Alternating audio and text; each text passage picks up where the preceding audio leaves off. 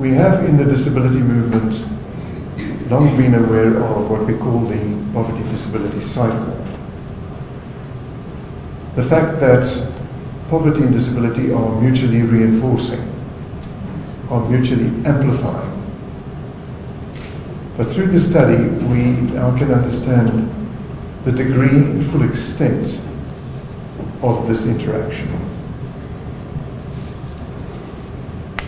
I'd like officially this afternoon to uh, express our thanks and gratitude to the Australian government and in particular to the Department of Foreign Affairs and Trade, the acronym DFAT.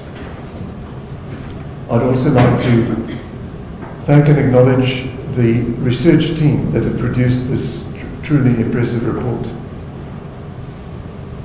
And the important thing, the most important thing this afternoon is that this report should be put to use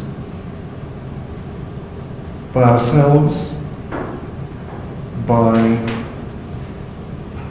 disabled people, by DPOs, development agencies, and of course government. I was privileged to be an advisor to the World Disability Report produced by the UN, uh, the World Health Organization, I think it was in 2011. And that world report drew on data from around the world, but disparate data, different data sets. Um, while I think it's got a high degree of reliability, I think studies like this will be of great interest to the international community and to the World Health Organization. Um, I note that we have established a prevalence on a, nation, on a narrow definition of disability of 18%.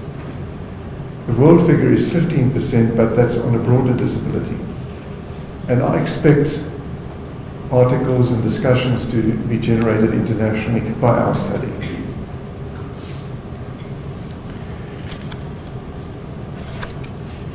I'd like to conclude by a simple remark which came to me in an email from Lauren Graham only yesterday. She said, Let the report come to life. And I hope that's what is going to be happening this afternoon and as we move forward with our planning of distribution and uh, generating discussion.